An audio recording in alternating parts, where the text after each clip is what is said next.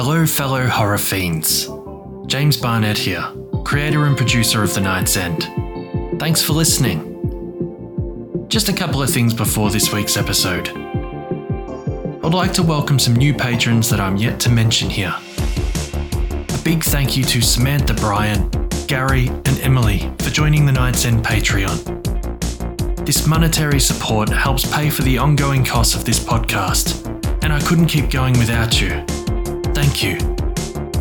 Two more days to get your Halloween theme submissions in for consideration. Head to nightsendpodcast.com to submit. And lastly, if you enjoy the show, please share it. Help us to get into the ears of new listeners. Enjoy the episode, everyone.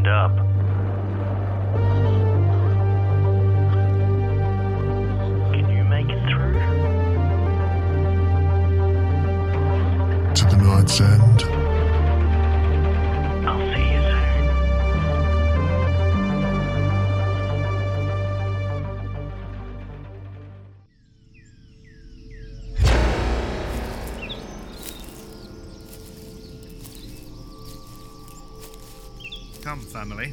We must keep going. But Papa, we've been walking for so long. Yes, I know, Lizzie. Only a bit further. Edward, you keep saying that, and yet we are still walking. Quiet, Mary. Not in front of. What? Are you really going to stand there and say that we aren't lost? Mama, are we truly lost? It feels like we've been walking for years. I know, darling. But at least we're together. Well, hello there. Gods, who are you? Ed! Manners! I'm sorry, gentlemen. We have been walking a long time and we are weary. My husband appears to have forgotten his manners. How do you do? Well, it doesn't seem as though you can say the same. Sorry, no. We appear to be lost. And it feels like we have been for years. My name is Edward. This is my wife Mary, and this is our daughter Elizabeth. How do you do? Nice to meet you all. What is the last thing you remember before this place? We were travelling across the country to get to our new home. Edward here had been accepted for a new job.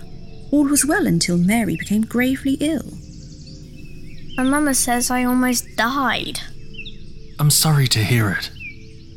Well, we could travel no further when we entered a town named Ravendown. I can see where this is going. I would do anything to make my daughter well, and I had heard of a priestess that could heal. She healed little Lizzie here straight away. Yes, but what was the cost, Mary? It was an exchange for my soul. Yes. Hearing what she did, I pled with the priestess to take mine instead. She fooled me and claimed them both. My mama and Papa tried to take me out of town, and one night all while they were sleeping, a little girl came and told me that wolves would devour us if I didn't offer up myself.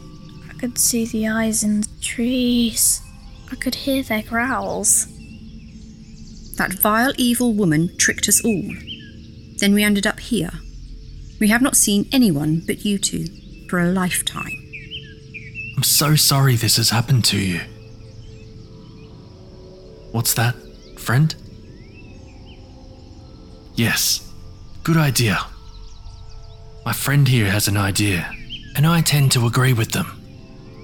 We are working on freeing everyone in this realm from the evil here. We know a place you can go to be safe until then. There is a church just around the bend where you can claim sanctuary. Oh, thank you. We will not forget this. Speak to Alexander. Thank you. Come, Lizzie. Thank you, sir. So many people to free. Again, we find ourselves at the middle of a story that we probably don't want to be a part of. You're right. We are obligated now. Let's get back to it.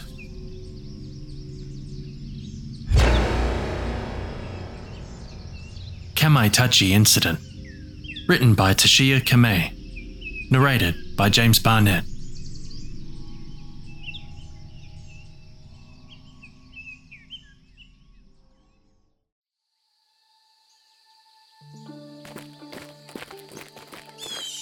The sultry morning air lashes against my face.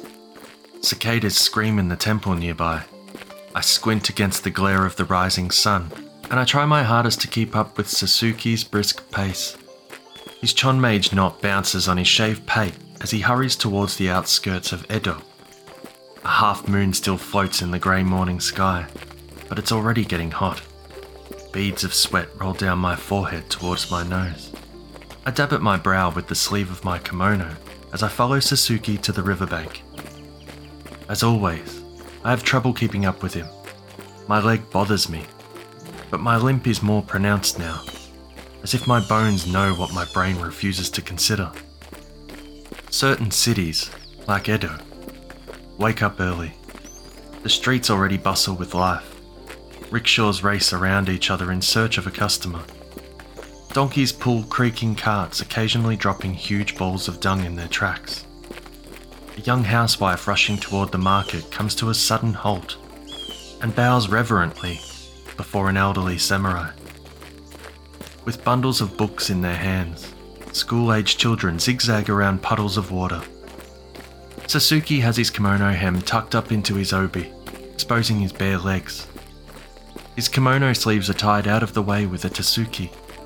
On the other hand, we women are expected to cover ourselves even in boiling temperatures. At a time like this, I envy men. Only slightly. Edo's weather, particularly summer, doesn't agree with me. Winter is my kind of season. After all, as my given name, Ofuyu, indicates, I was born in winter. While I maintain an outward facade of cool competence, I inwardly feel like a dog panting, tongue hanging out. When we arrive at the crime scene, a multitude has already formed a noisy, jostling circle around a cordoned off area on the riverbank, threatening to spill over. Onlookers crane their necks and shove each other to get a better look. Morbid curiosity runs rampant through the crowd. Get out of the way, coming through! Sasuke shouts, not bothering to hide his irritation. I mutter half hearted apologies and elbow my way through the sweaty bodies. Someone pushes into me from behind, and I stagger forward, accidentally stepping on feet. A middle aged woman yelps like a kicked cat and glares at me. I reach into my kimono sleeve, pull out my jitte, and wield it to indicate I'm here on official business. The bodies around me step back and make way for us. What do we have here? I mumble as I crouch down by the lifeless body lying among loose pebbles. A wave of cologne assaults my nose and stings my eyes. The sparkle of fireflies from last night still lingers. Several gnats already spiral around their prey. Except for a gaping crescent shaped wound in his throat, the corpse looks intact. The victim has about 20 ryo on him, but his wallet has been left untouched. Nothing of value missing. Blood is caked around his half agape mouth. A serial killer is on the loose, Sasuke says, shaking his head. We won't be able to keep this out of the tabloids much longer. This is the fifth time someone has been murdered in a similar fashion. Like the previous four cases, the victim has this peculiar wound. It looks as though a sickle slit his neck just below his left ear, tore through his Adam's apple, and severed the carotid artery, killing him instantly. Poor devil. He didn't know what hit him, I say, and turn to Sasuke. My hunch tells me a yokai is behind this. More often than not, my hunches turn out to be correct. I don't want to think about five years ago. I don't want to feel the pain.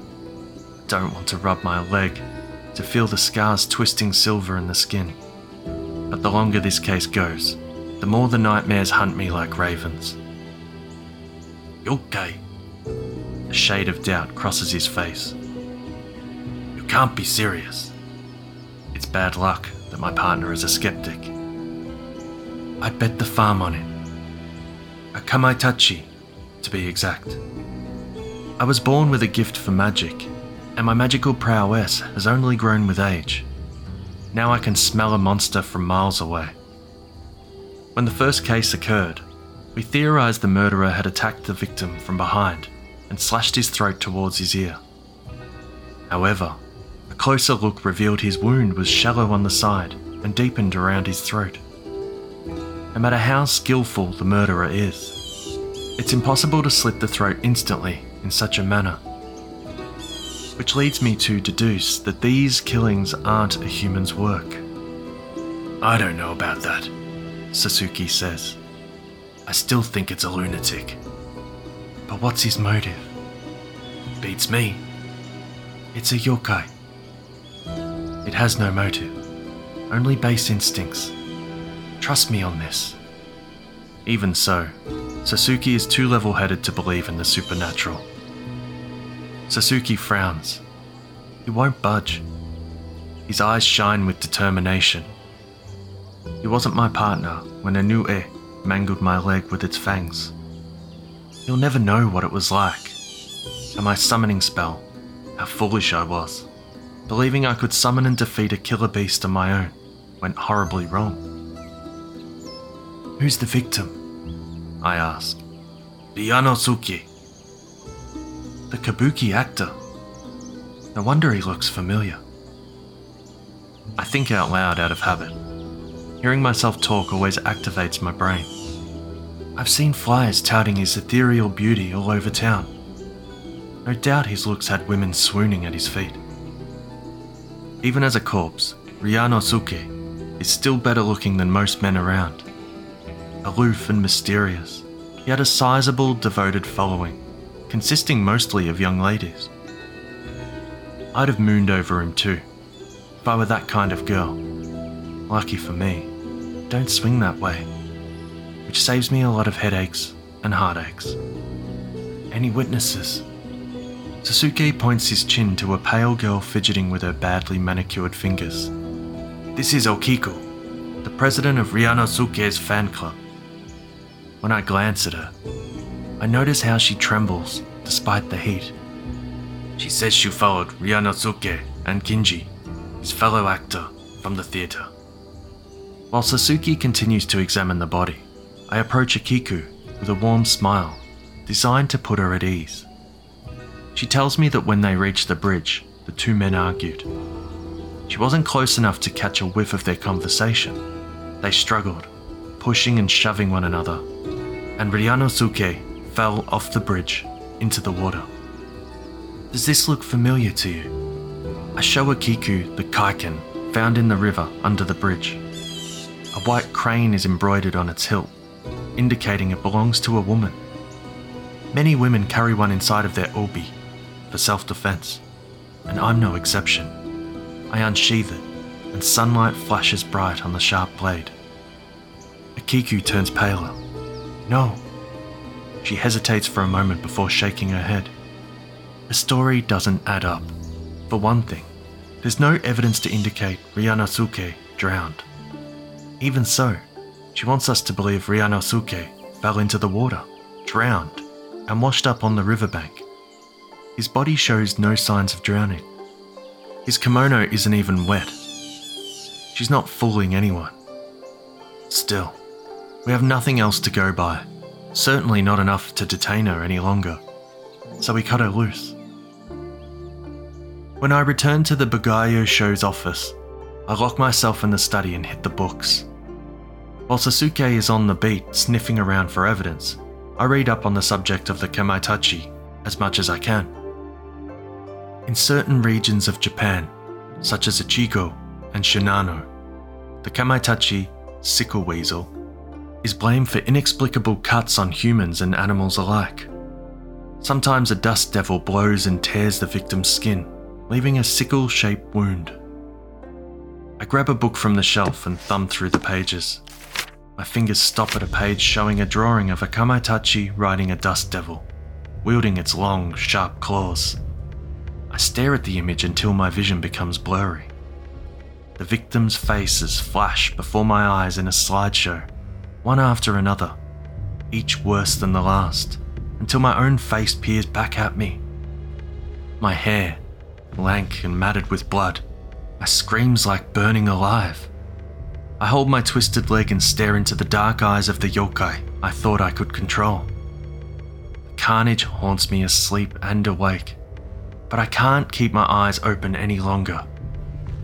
I rest my head on a pile of books in an attempt to get some shut eye, at least until my headache goes away. The victims deserve better. A scream wakes me. It's my own. I blink a few times, then sit up. The morning sun seeps through the cracks in the closed blinds. Any unfamiliar sound or sight makes me jump. Respite will only come when we solve the case. I can't do it again. I can't possibly try the summoning spell again, even if that's the only surefire way to bring the Kamaitachi close.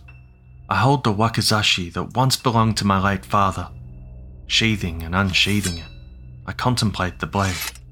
It's considerably longer than my kaiken. The kaiken is too short to repel the Kamaitachi's claws.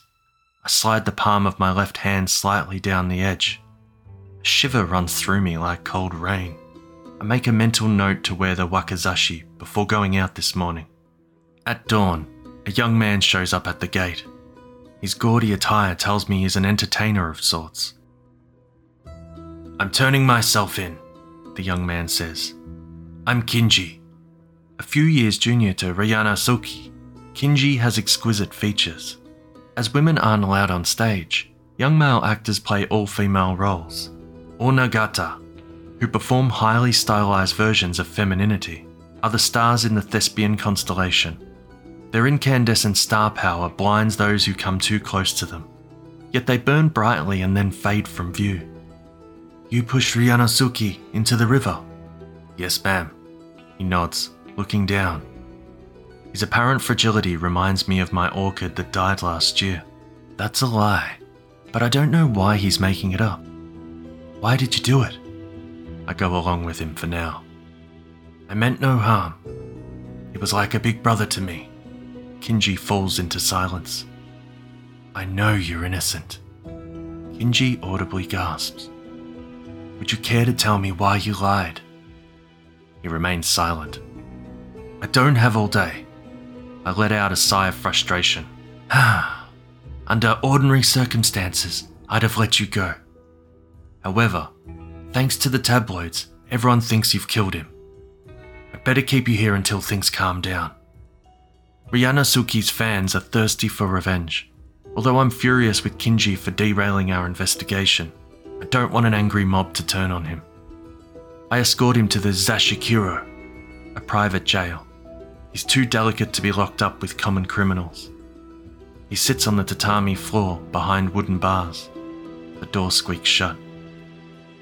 Shortly later, Akiku shows up, insisting that she needs to see Kinji. One glimpse at the determination in her eyes tells me she won't take no for an answer. I lead her to Kinji's jail and leave them alone. She bows as our paths cross on her way out. May I have a word with you? She looks paler than before, and her voice trembles. Sure. He didn't kill Ryanosuke. He's innocent.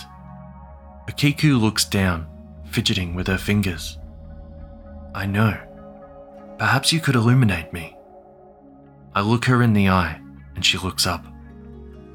Why did you two lie? It was Kinji's idea. She pauses, blinking away tears. He thinks I killed Ryanosuke over a disagreement. He told me to get rid of my kaiken and lie to you. A disagreement? She nods. Would you care to elaborate on that? Takes me a while to grasp the whole picture, but their discord was preceded by a love triangle gone wrong. The two actors were once inseparable. Ryanosuke took the younger man under his wing, and Kinji's career began to flourish. Everything was rosy between the two, until Akiku came between them, that is. Kinji's affections gradually shifted away from Ryanosuke and toward Akiku. When Ryanosuke turned up dead, Kinji suspected Akiku had something to do with it. After all, she was the last person to see Ryanosuke alive. Kinji concocted his story and turned himself in. Still baffled, I seek refuge in Osen's tea house. As I slide the door open and step inside, a wind chime above my head makes sweet, melodious sounds. Irasshaimase! Osen greets me in a sing song tone and peers out from behind the door. Her voice is even sweeter. Whenever I feel like blowing off steam, I seek her company. Her demure beauty and soft voice never fail to soothe my frayed nerves. Are Kamaitachi real? Osen asks when she brings a teacup on a tray and sets it in front of me. Sure they are. I steal a furtive glance at her and quickly avert my eyes. Her cheeks blush pink. Let me tell you. No, stop. You know I'm easily frightened. Osen flashes a faint smile and waves her hand. What do they look like? Are they weasels with sickles? Don't be silly. I half heartedly scold her. In short, a Kamaitachi slits the victim's throat with its claws. Oh, how frightening. Why don't you catch it and declaw it? It's easier said than done, but that may be the only way. Summoning a yokai involves considerable risk. You can't do it without consequence. I know that truth all too well. The Kamaitachi is in over its head with you. Osen keeps a stern face, but her eyes tell me she's half teasing. Her beguiling femininity takes my breath away. I control the urge to reach out and touch her. Don't pull my leg. I'm the one who's in over her head. Honestly, I'm at my wits' end here. My partner pays me no heed. Don't know how to stop the killings. I sigh. Osen is so disarming, and I feel comfortable confiding in her. I'm sure you'll find a way. Osen sounds hopeful. She sits across the table. She reaches out, holds my hand, and gives it a gentle squeeze. Her hand feels cold and good there. My heart pounds in my ears, and I feel my cheeks flush. May your magic be your guide. Her voice reveals sincerity and affection. As I stare into the depths of her dark eyes, I struggle to find the appropriate words. Will we ever go beyond exchanging friendly banter? The door opens noisily, and Sasuke steps inside, short of breath. I click my tongue. Osen pulls her hand away. Here you are. Let's go. Sasuke gestures for me to follow him, oblivious of Osen. I hastily get up and bow to Osen. My gaze lingers on her a moment too long. She wears an indulgent smile. Where? What happened? I turn to Sasuke. A farmer stumbled upon another body. He wipes his brow and breaks into a sprint. I follow a few steps behind. When we reach the open field, we spot a middle aged farmer's body lying lifelessly on the grass. We kneel down and examine the latest victim. He has the same wound in his throat as the previous victims. We look up and exchange looks. A Kamaitachi strikes again. I grip my teeth. Don't say. Seeing this man's body leaves me crumpled. Some last resistance falls away. I have to be brave and think of the victims, the future victims. Even if that means opening another dark door. I need to stop this monster. Now. I close my eyes and clasp together my hands over my chest, right above my obi, with my index fingers outstretched, tips touching. I chant a spell to summon a Kamaitachi. What the devil are you doing? Sasuke's voice reveals a sense of alarm. Suddenly, the sky gets dark. I look up, but see no signs of rain. My skin breaks out in goosebumps despite the heat. Fierce gust blows down long stalks of susuki grass. The gust changes its direction and strikes our faces. Pebbles hit all over our bodies. I duck and cover my face with one hand. What the hell? Sasuke gasps. A weasel like creature glides toward us, brandishing its blade like claws. Watch out! I cry. I give Sasuke a shove and push him to the ground.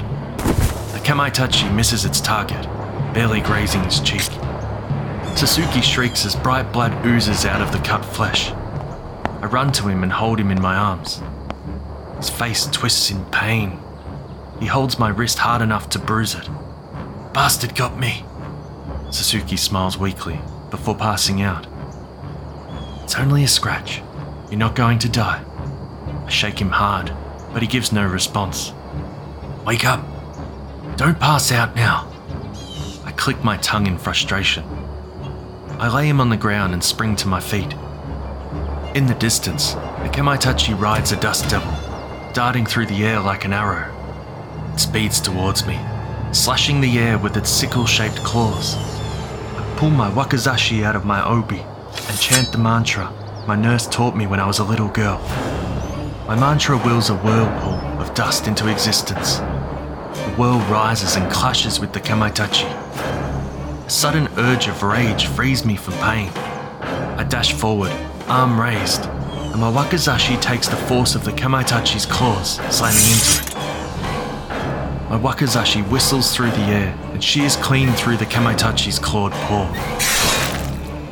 Its raw scream pierces the air. Close my eyes as blood splashes me.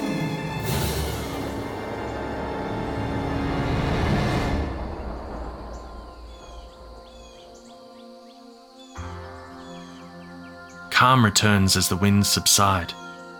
A gentle breeze rolls off the dusty grass and tussles my disheveled hair, pushing it across my face, tickling my skin. I shoot my gaze around, but the Kamaitachi is gone, leaving behind its severed paw. I bite my lower lip until it bleeds. I savour the hard fought victory, yet its taste is bittersweet. After all, nothing will bring back the victims. What happened? Sasuke slowly comes back to his senses, and I give him a hand to sit up. Are you hurt? Don't worry, it's over. I point toward the Kamaitachi's bloody paw on the ground. Can't hurt anyone anymore. We'll use the paw as bait. It'll come back and try to get it back. Great job, partner. I owe you one. I wipe off the sticky blood with the yellow grass. My bruised wrist throbs with pain. I clench my fist and raise it high.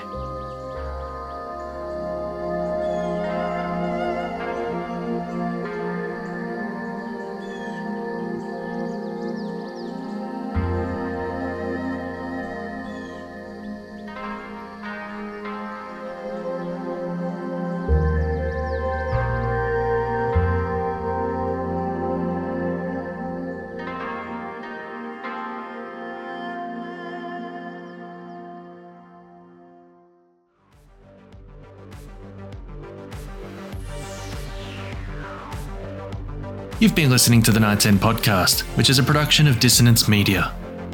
Kamaitachi Incident was written by Toshiya Kamei.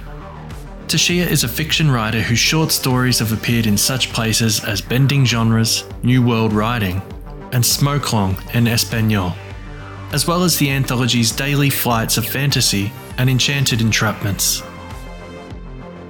This episode was narrated by James Barnett.